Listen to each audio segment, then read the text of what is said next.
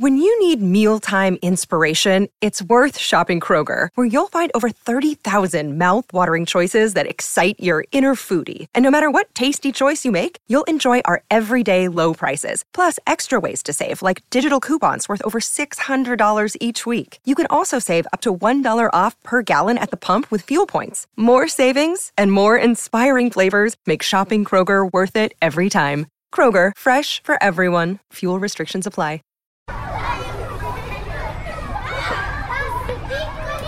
This is On Boys Parenting Podcast. We are your co host, Jennifer L.W. Fink, mom of four boys. And I'm Janet Allison, teacher of many more.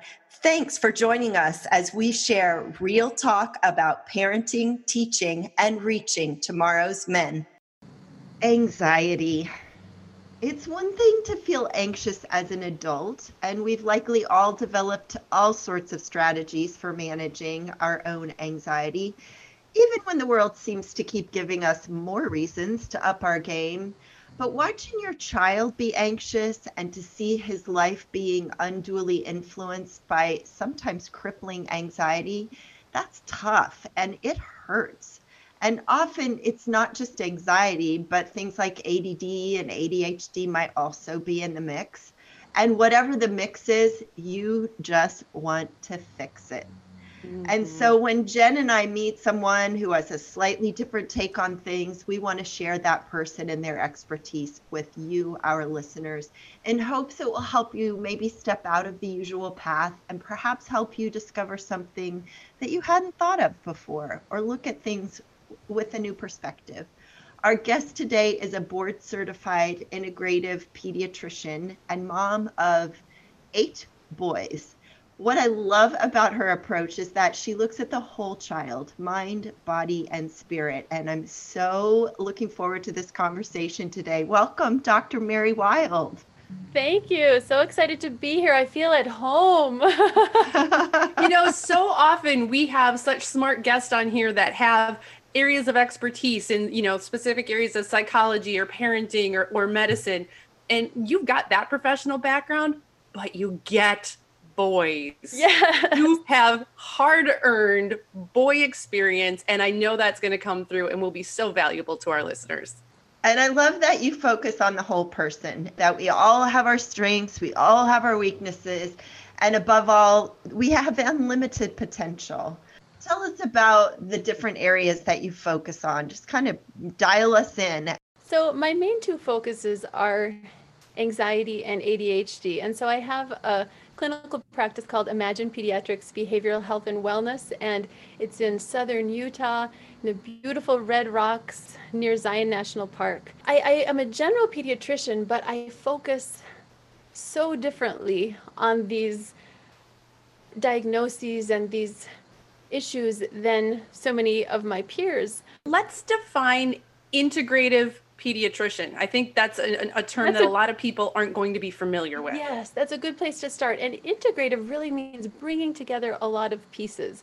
So I use, you know, modern medicine at the same time as I'm open to more complementary strategies. So as I'm working with my clients in my assessment, I talk about the whole child. I talk about their sleep, their nutrition, their mm-hmm. exercise level, the family dynamic. And so every intake is 60 to 90 minutes of going through in detail all the background.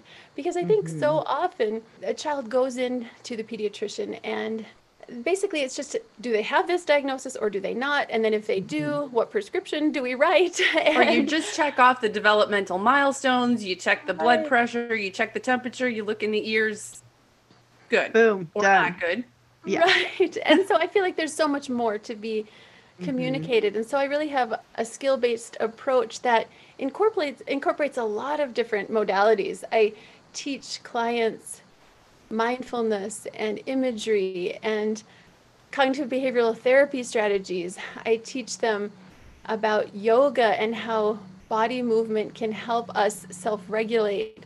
I teach about tapping. I teach about diaphragmatic breathing. Um, I also help kids focus on how their emotional state is also connected with their spirit that mm-hmm. as they mm-hmm. do things that connect with other people and find meaning and purpose in their lives then they will be more emotionally healthy so this is what i mean by integrative it's just bringing all these pieces together I love as you're saying that I get I I see the prescription pad of your you know the, the prescription is nature get right. outside right and I do write other prescriptions as well um, but it's not exclusive it's it's bringing mm-hmm. in all the tools yeah tell us how that might manifest and yes. and that it's different for everyone so mm-hmm. kind of give that that rundown because a parent might be wondering is this normal? Is this like, oh, all of a sudden they're afraid of the dark or they're not sleeping? Is this normal developmental stages or should I be more concerned and looking more deeply? Many of us moms don't know what anxiety in a boy might look like. Right. They're socialized differently, they're wired differently. Mm-hmm. A hard lesson I've learned is that what I think anxiety or depression looks like, it doesn't necessarily manifest the same way in boys. Right. So I think one thing to say right now, especially in this highly anxious time, is that the commonness of anxiety doesn't mean that it shouldn't be addressed because it's very common right now, but we still need to address it. That is super important. And I want to emphasize that the commonness of anxiety doesn't mean that it shouldn't be addressed. And that's so important for all of us to keep in mind right now. I know that in my social circles, um, there's probably more of us anxious right now than not. Amongst our kids who are living through this pandemic, they are seeing the adults around them expressing all kinds of anxiety and worries. They're anxious. That doesn't mean we just go, well, I guess that's how it is. Right, right. So, some ways that anxiety can show up it can show up as excessive worry, um, it can show up as avoidance, difficulty concentrating, irritability, sleep issues, tension in the body, racing heart, sweating, nausea, chest pain. It can show up in a lot of different ways. And it's interesting, we think of, and statistics show that anxiety tends to be more common in girls than boys, but I think that sometimes it does show up differently. Um, girls tend to be more likely to also seek help when they're struggling. There, there are different theories about why maybe it shows up or is diagnosed more frequently in girls, but part of it is because of the socialization aspect that males are often expected just to suck it up. And oh, so yeah we know that anxiety is an internalizing behavior typically that it's it's one that is turned inward and and that can be very damaging when you think about how energy is neither created nor destroyed so yeah. if there's this rise in in this emotional energy and it doesn't discharge then it goes in and it can be really damaging also you know there are other theories about hormonal differences coming to play. Also that boys tend to have natural exposure therapy based on their socialization because people say just go just go face it. And, yeah, and that's actually a therapeutic technique. And so maybe it truly does decrease anxiety in boys. Interesting. But in boys it may more likely show up as an externalizing behavior as mm-hmm. acting out as negativity anger as, yes and so when you look at comorbidities or things that come along with anxiety in boys and girls, it's also different. So with boys, it tends to come along with ADHD. It tends to come along with intermittent explosive disorder. It t- tends to come along, um, you know, with with substance use and and self medication. Mm-hmm. So, mm-hmm.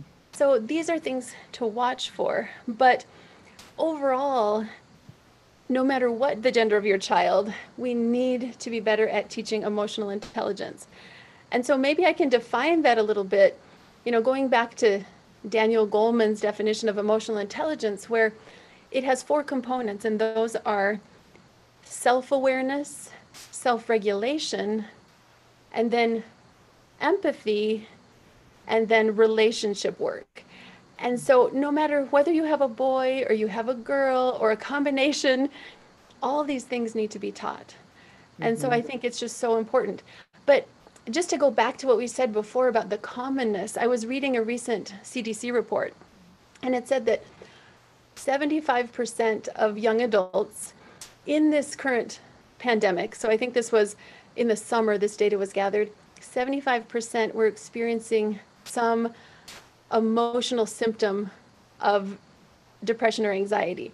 And that's a big number. And wow. then 25% of the young adults had had some suicidal ideation, mm-hmm. which is also really it's troubling and it, it's really important because anxiety untreated and unaddressed can lead to depression partly because of it, it leads to isolation it leads to questioning of self mm-hmm. and.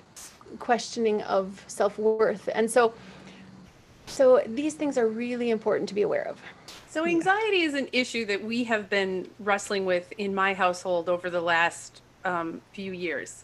And it's been interesting for me trying to figure out differentiating between anxiety, some of those internalizing behaviors you mentioned, like uh, excessive worry, um, mm-hmm. avoidance, sleep issues, even some of the physical stuff from teen boydom. You know, we we have this uh, perception which is based on what a lot of us see that you know they become teens they go in their rooms and they pretty much stay there most of the time and i know that a certain amount of that is normal but mm-hmm. what i found out over the course of years and in conversations with my son was that while he was in there there was a mm-hmm. lot of excessive worry going on mm-hmm. um, some of the physical issues that he was having are likely rooted more in anxiety than you know uh, like an injury um, there were sleep issues that I wasn't fully aware of. So, mm-hmm. how can you help our listeners differentiate between, you know, typical teen boy stuff, especially, and what might likely be anxiety? And then, even if you as the parent start going, hmm, this could be a problem, then what? How do you bring that yes. this up? Yes. Well, th- those are such important questions. Um, I think overall, especially in this time, we need to work to get our teenagers out of their rooms because there's a lot of isolation, social isolation that's happening. Recognizing though that sometimes their technology use may be healthy for them and connecting them to other people, and that's really important right now. But there are also other things we can do.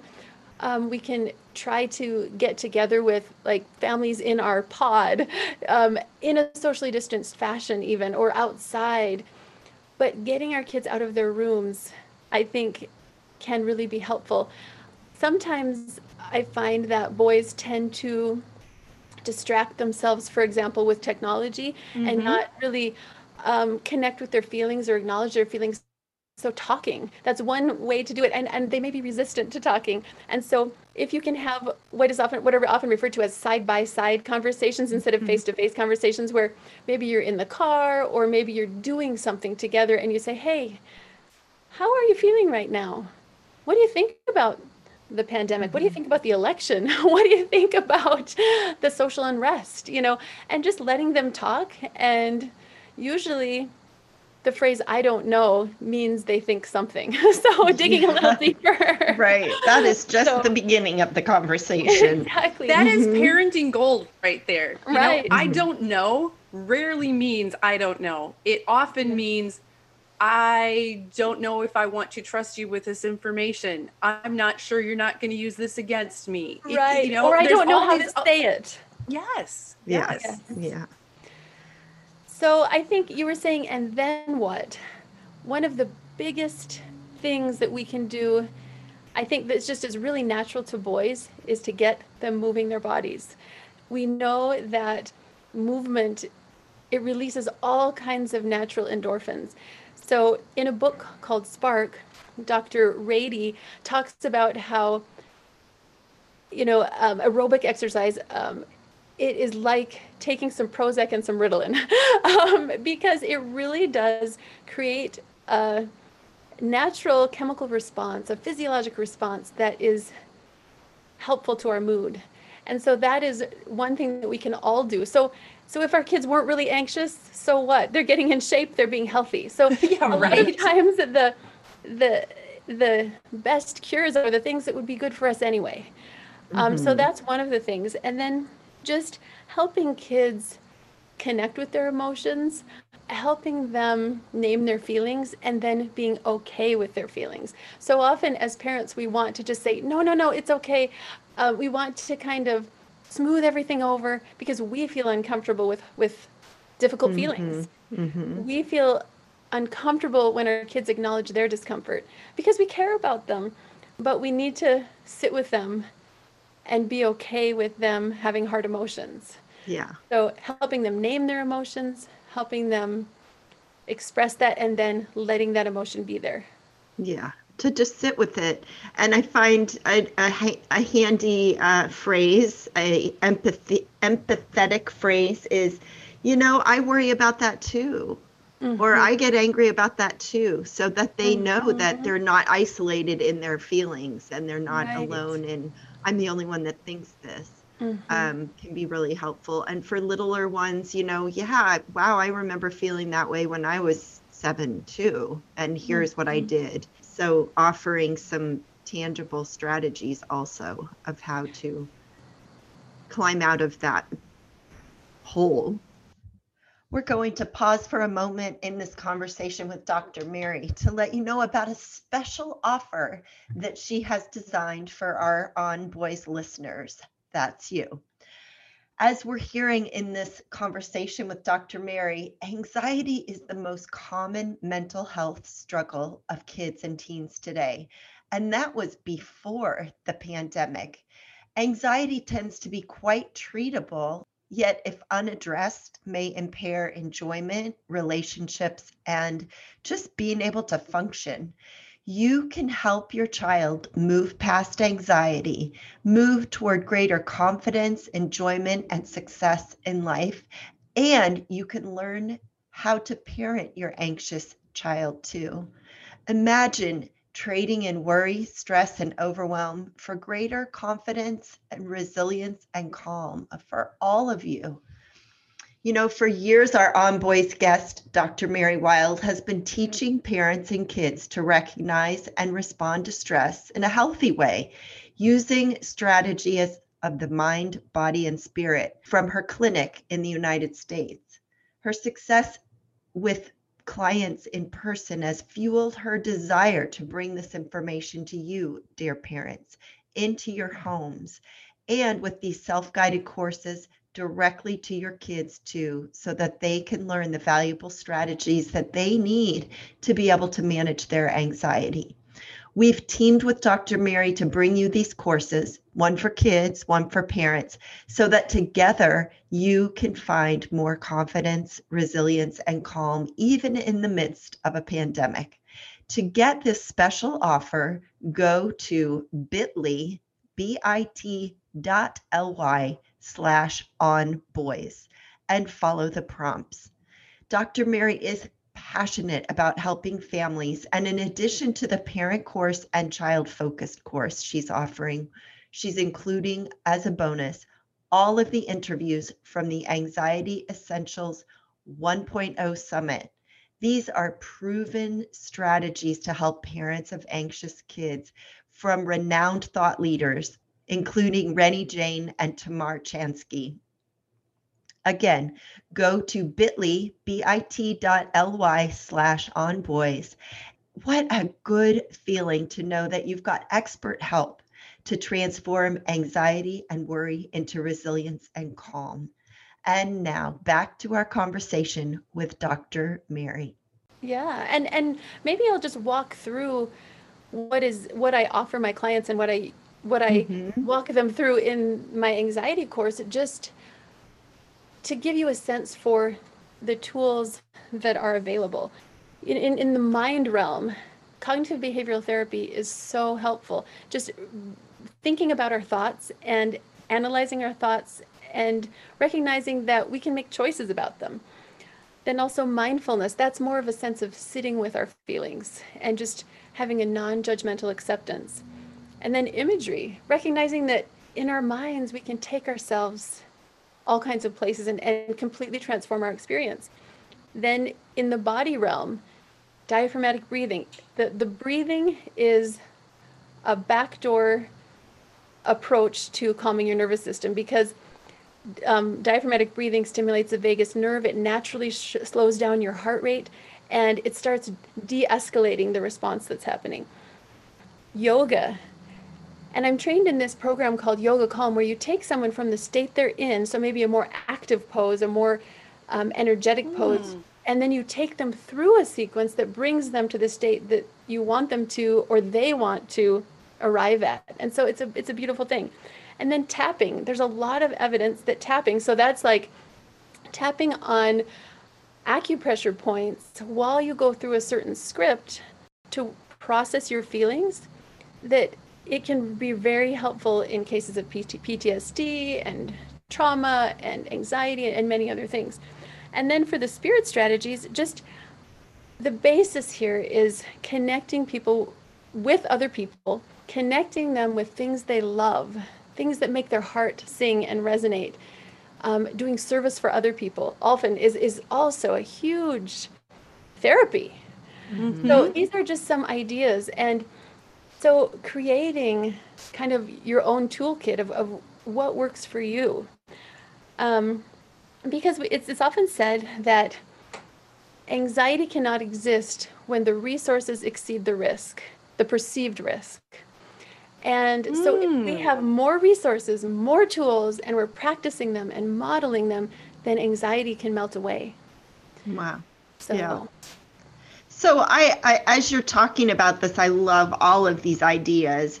And I have, I'm a family coach, so I work with a lot of families who are dealing with anxiety, maybe in their seven, eight, nine year olds. And there is this place where the family has morphed into uh, supporting that anxiety in some way. And, and like it's even unconscious, but basically walking on eggshells because they're going to get anxious about that and we're going to adjust over here. And so uh, I can imagine that in your work you're working with the child but also with the whole family and recognizing how the family pattern might be supporting more anxiety. Would that be fair to say Absolutely, because it's it's always a dynamic and the tricky thing about anxiety is that parents need to parent in a way that is counterintuitive because they feel like their job is to bring comfort, ease, and um, and happiness to their children and so of yeah. course they try to create these this this ideal context but they don't realize that in creating this ideal context they're sending a message to their kids that I don't believe you can handle it. And therefore, I'm going to custom make your environment because you can't handle it. And this is what I talk with my clients all the time is, you know, talking back to worry, to, to not allow worry to be a tyrant. And so do the opposite of what anxiety tells you. One of the most challenging things about being a woman at midlife is realizing how little people understand about perimenopause and menopause, Janet. I just had a conversation with my sister about that this weekend. She is 10 years younger than me. So I'm 51. She's 41. And she went to ask her healthcare provider, Hey, can you provide me some information? And she got information, but she was frustrated by how incomplete it seems, how little we know, and how for way too many people, the answer seems to be, Yep, that's the way it is. Deal with it. Mm-hmm. Deal with it. And not only are our mamas out there having to deal with perimenopause, likely at this age, but many of our moms are dealing with their sons entering or in puberty, which is kind of nature's irony, which is oof. Cruel joke, Janet. Cruel joke. Cruel joke. Thankfully, thankfully, Increasingly, there are those who are recognizing that women need and deserve competent care and treatment for perimenopause and menopausal symptoms. And we know that can still be harder to access than it should be, which is why we have partnered with Winona. Winona helps women who are dealing with menopause or perimenopause. Winona is a collection of OBGYN health professionals who believe that your symptoms are important, real, and deserve to be taken seriously. telehealth. You can access care from your home when it is convenient for you. Visit bywinona.com today to start your free visit. With free US shipping and the ability to pause or cancel at any time, your path to wellness has zero obligations. Use the code ONBOYS at bywinona.com for 25% off your first order.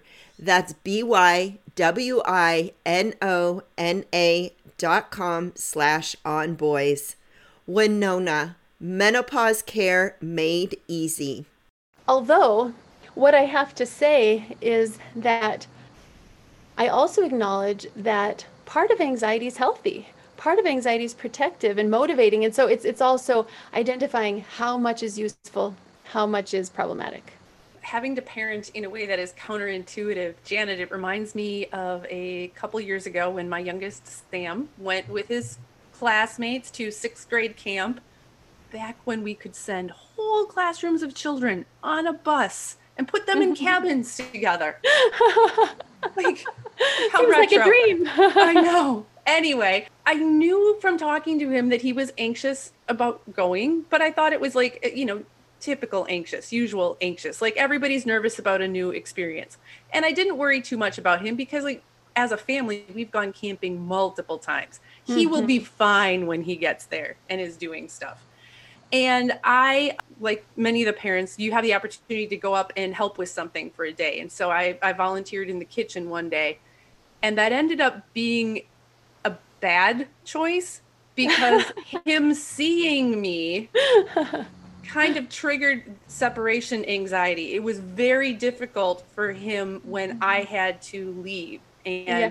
I mean, it involved a meltdown, it involved like he had a panic attack. Mm-hmm. And I had to leave while my child was in tears. Mm-hmm. Talk about counterintuitive as a parent. Like, the one thing you want to do is wrap him in your arms and just hold him. Mm-hmm. But I had to leave, and he got through it, and he was fine, and he grew from that.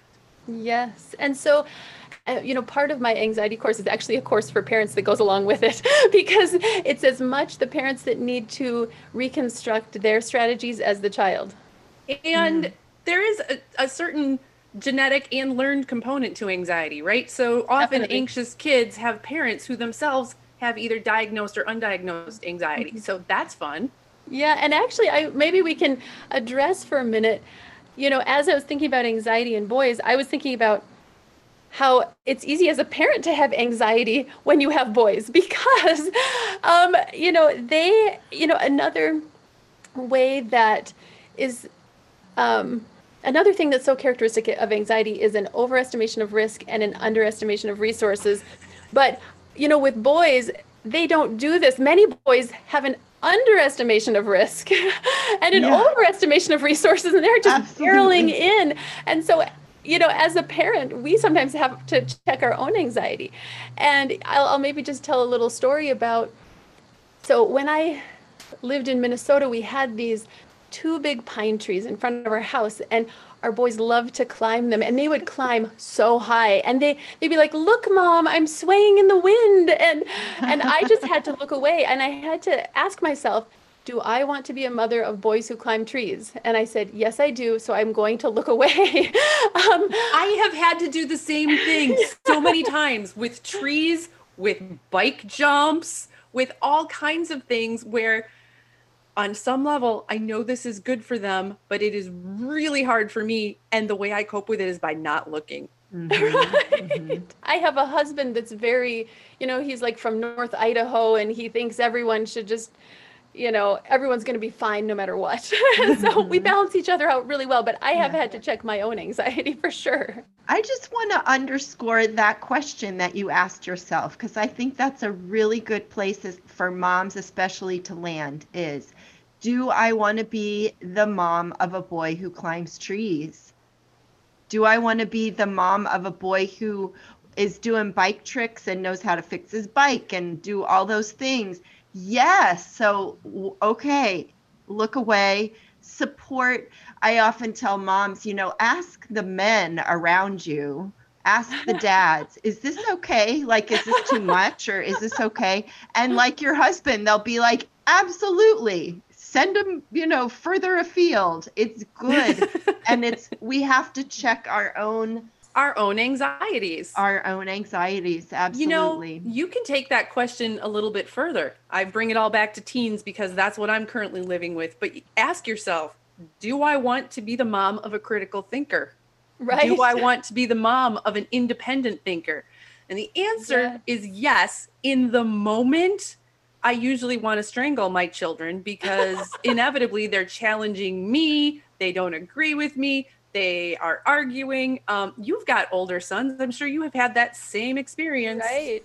So I think that it can be really important to also, though, acknowledge that as moms that we have to trust our gut and sometimes we really don't feel comfortable with an activity and and it's okay to call call quits on it um, and so it's really a tricky balance so mm-hmm. one question i ask myself is like what's the worst thing that could happen and you know it if there are a few broken bones involved it probably is gonna it's it's not like an irreconcilable thing i would not like my kids to break their bones and sometimes that question isn't a healthy question, but sometimes it helps me clarify, you know, to say, is this a, you know, a, a big risk or is it a little risk? Right. And, mm-hmm. and like, why do I feel like this? Do I feel like this is like this general anxiety I have as a mom, or is this like a, a specific like internal warning? You know, that, yeah, that like there's something to stop. I see specifically about this activity that is raising alarm bells for me today. Right. Yeah. Yeah. yeah. I want to also just highlight I I, I get kind of hung up on words because I love words.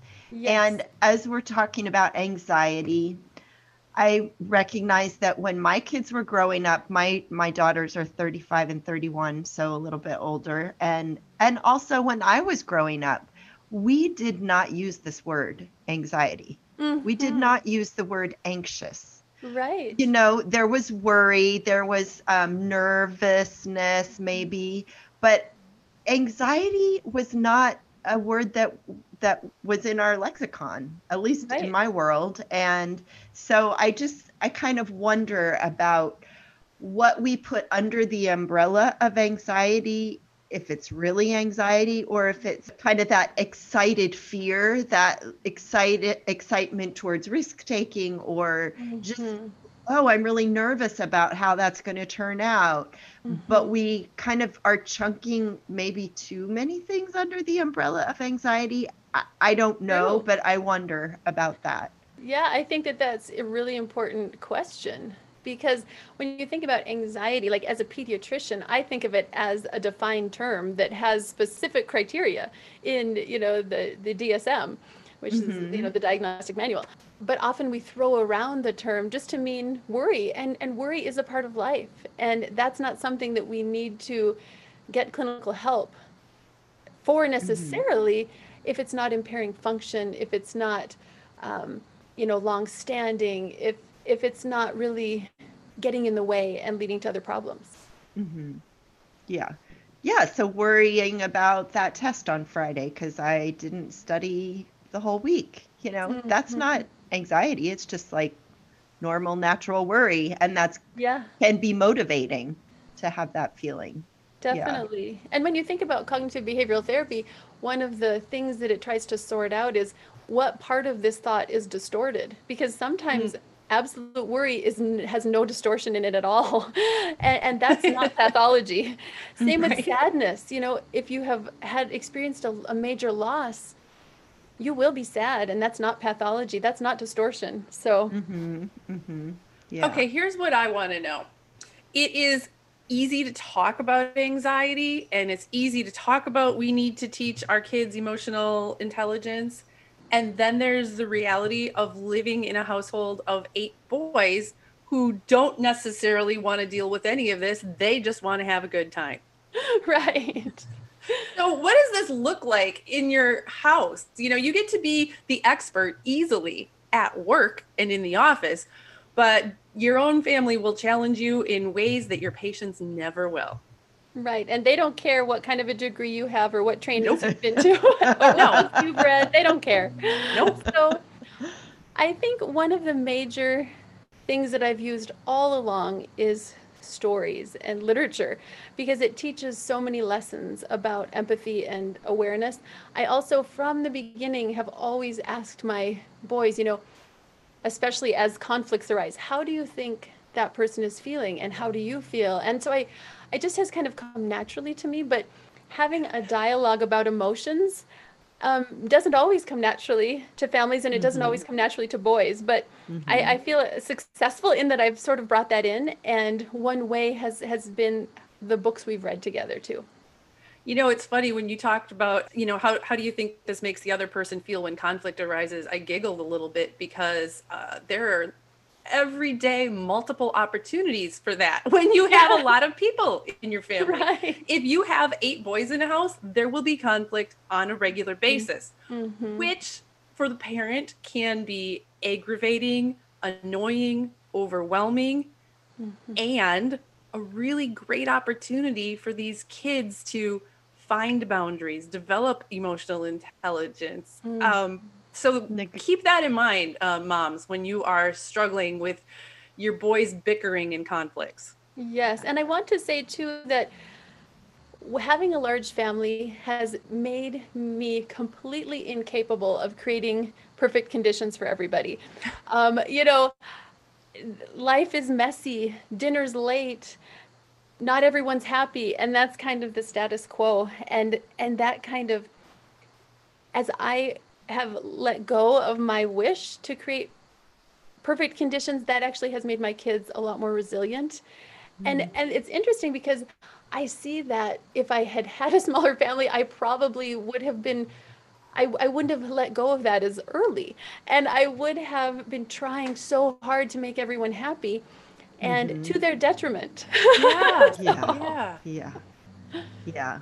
I want to underscore that. This is a conversation. I just want to have like a big blue pen that I can underscore so many things that you're saying because they they seem like just such little things. And Jen is taking notes furiously.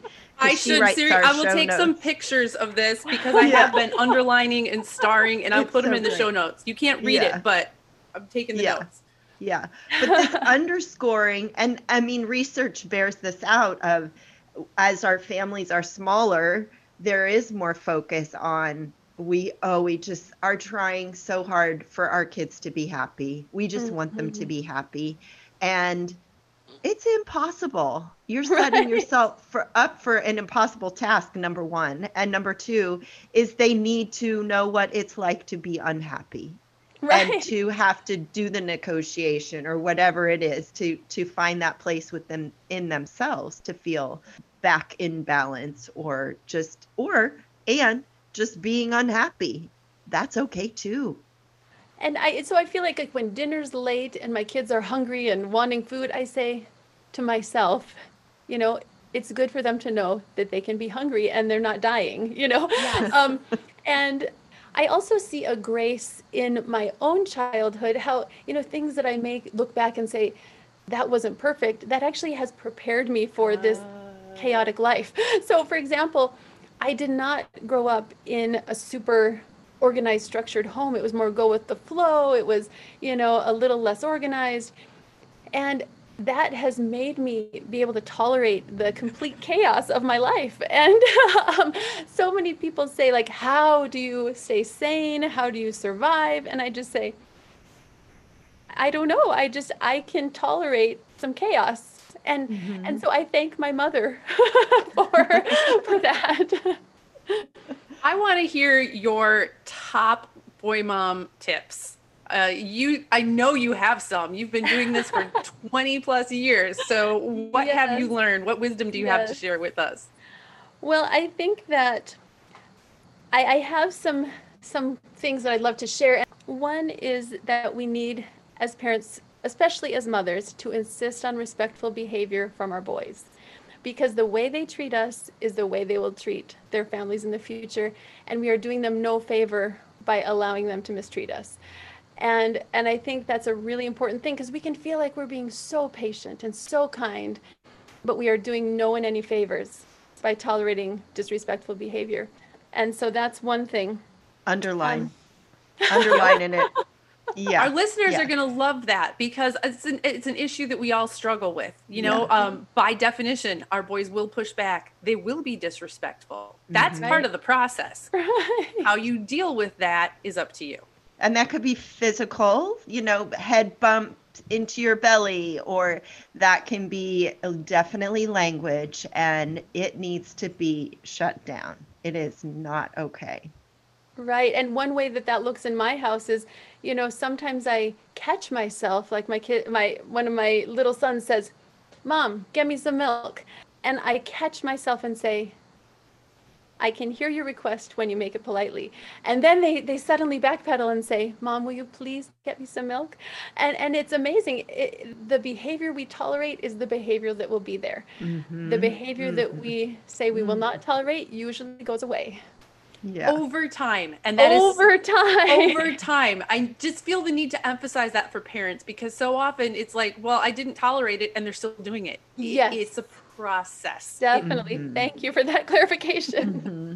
I think another thing as boy moms that maybe we have to keep in mind even more than moms of girls is that we ascribe to the mantra that stuff is stuff and people are more important than things because i will not i cannot tell you how many things have broken in my house and in fact it was funny my my husband's brother came with his boys and of course they started this wrestling match in our living room and broke a hole in the wall. And, you know, it's just like part and parcel for the boy mom experience. And recently I I had this couch that I really loved and I had had it recovered and it was like my one piece that mm-hmm. I just yeah. I tried to like cover it with a blanket just so it would stay nice just for a little while.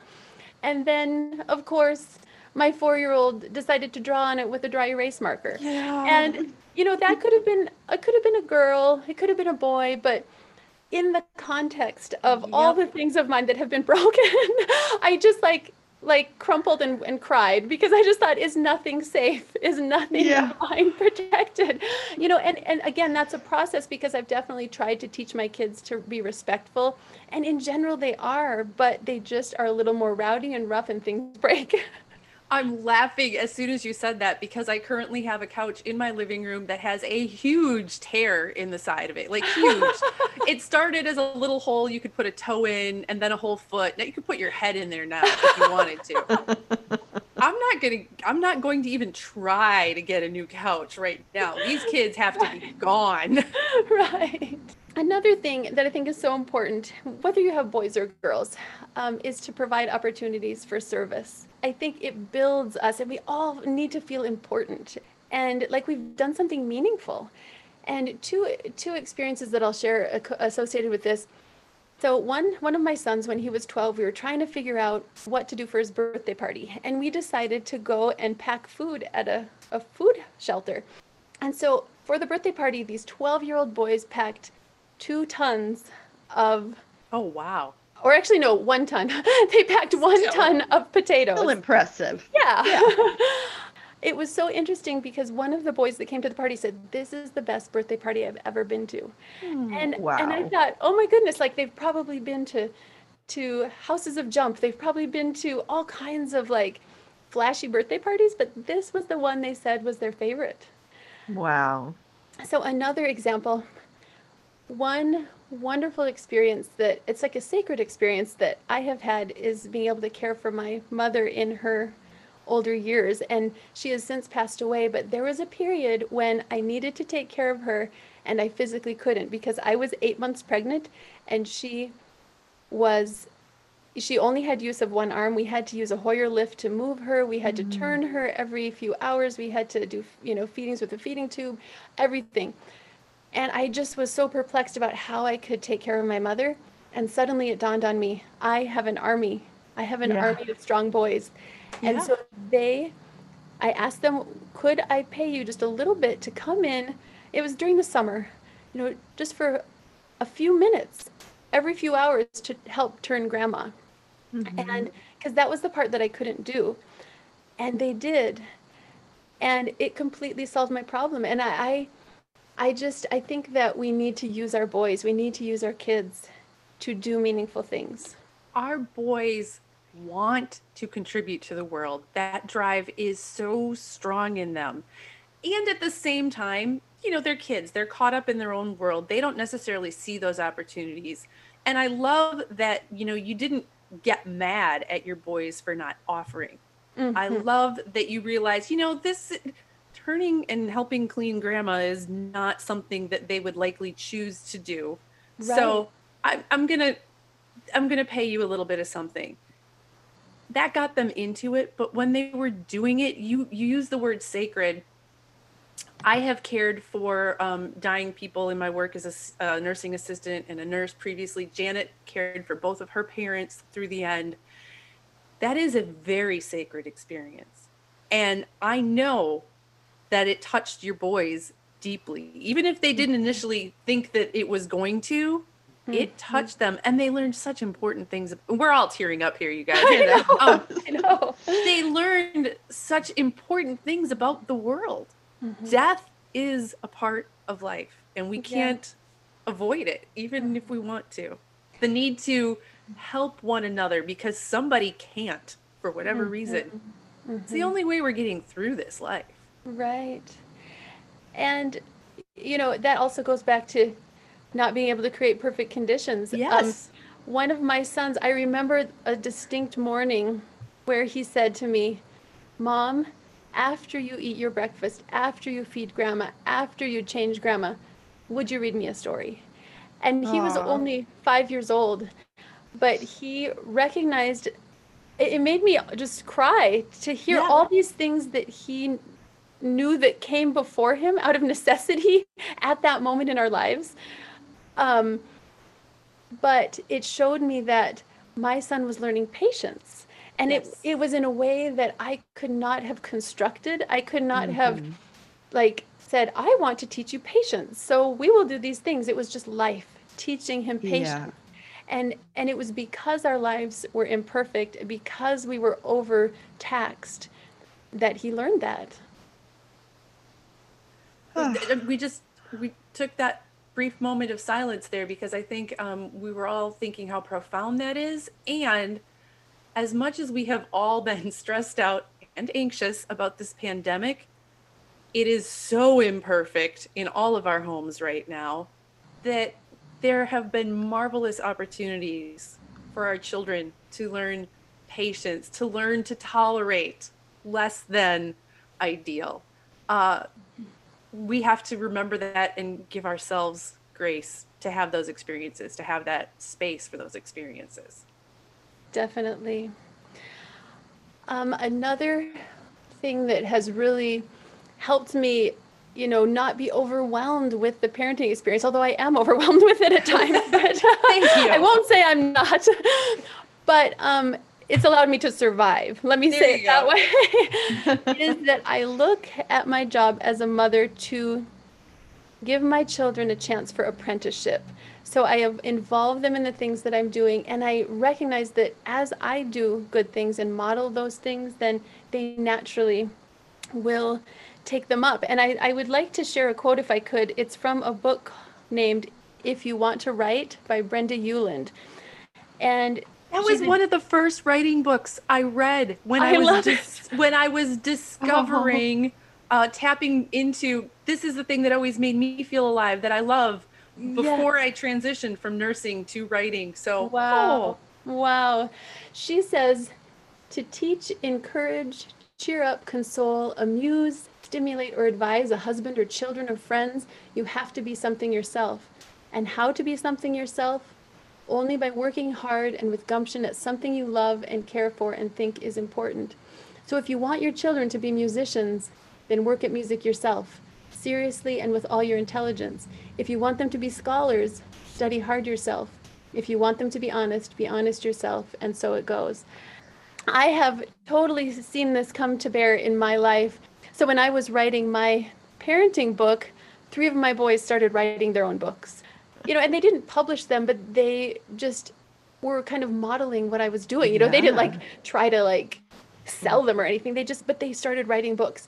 I think this really highlights, Mary, this notion of sometimes when we, you know, we're in piles of laundry and we're just trying to now remote learning and all the things, and we forget about who we are as people mm-hmm. and who we were before we had kids yes. and what our passions are. And we you know get so busy that we forget that oh we oh i used to love to sew or i used to love to you know spend time on saturday reading a good book and it is so important for our kids to see what it is to be a human you know to that's not in service adult. to them a healthy yes. adult that's not in service to them mm-hmm. because i think a lot of us tend to you know, we just want to keep everybody happy to circle back to the beginning of our conversation of, mm-hmm. oh, if we just can keep them happy. And, um, you know, I, I, have to say, I had one mom who was delivering water to her son at his video mm. game console. And it's like, yeah, no, not happening.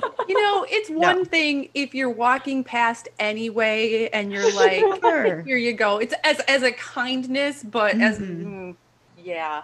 Yeah. So those words that you read, Mary, literally were part of what inspired me to write again. Wow. And I now make my living as a writer. And That's none beautiful. of my children have become or likely will become writers, but they're all really good at it and the entrepreneur thing, Janet, you know that's strong over here. Yep, it mm-hmm. sure is. And so they're watching you, Jen. Lord, have my children followed my example at learning how to research and argue and think independently. Oh boy. Lord, have yeah. they ever. what a blessing, but what a hardship at the same time. Yes. yes.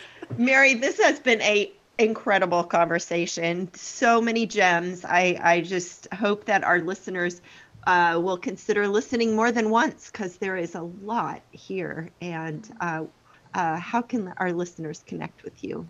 The clearinghouse of most of my offerings is at drmarywilde.com. So it's at D-R-M-A-R-Y-W-I-L-D-E.com. And we'll put all of that in the show notes, of course. I'm really curious one thing. You have okay. eight boys. What does your living room and kitchen look like? I'm not telling. I will tell you straight up right now. My kitchen table is full of car parts. Um, there is currently a plate out there with some uh, broken up nacho leavings and the couch with the great big hole in it. This is my world. Right. Very frequently, I've had jars of bugs on my kitchen table. Um, I recently had a jar of 20 scorpions on my porch. Um, you know, I have a big mound of laundry that needs to yeah. be attended to. Yeah. and and luckily my husband does most yay. of it. So yay. yay. this has been lovely and thank you so much for sharing your heart and your mind and your spirit with us today, Mary. Thank you so much for having me. It's been a pleasure. And you stayed with us till the end. That was longer than our usual conversations, but oh my goodness, she had so much wisdom to share.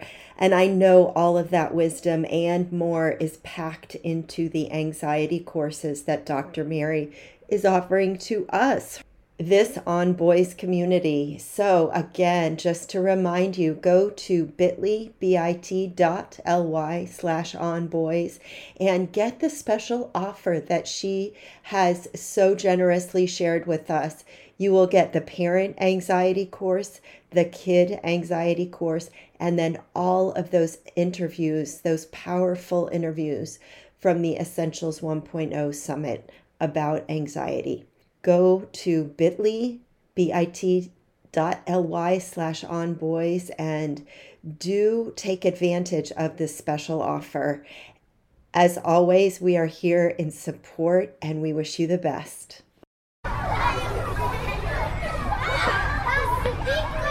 Thanks for joining On Boys, real talk about parenting, teaching, and reaching tomorrow's men.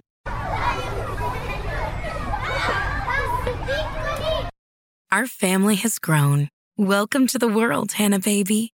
Introducing a new collection, Hanna Soft, made with Tencel.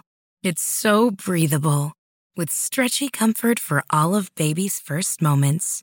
And it's cool and gentle on their skin all year round.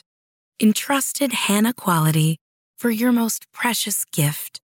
Hanna Soft, made to last. Shop now at hannaandersson.com.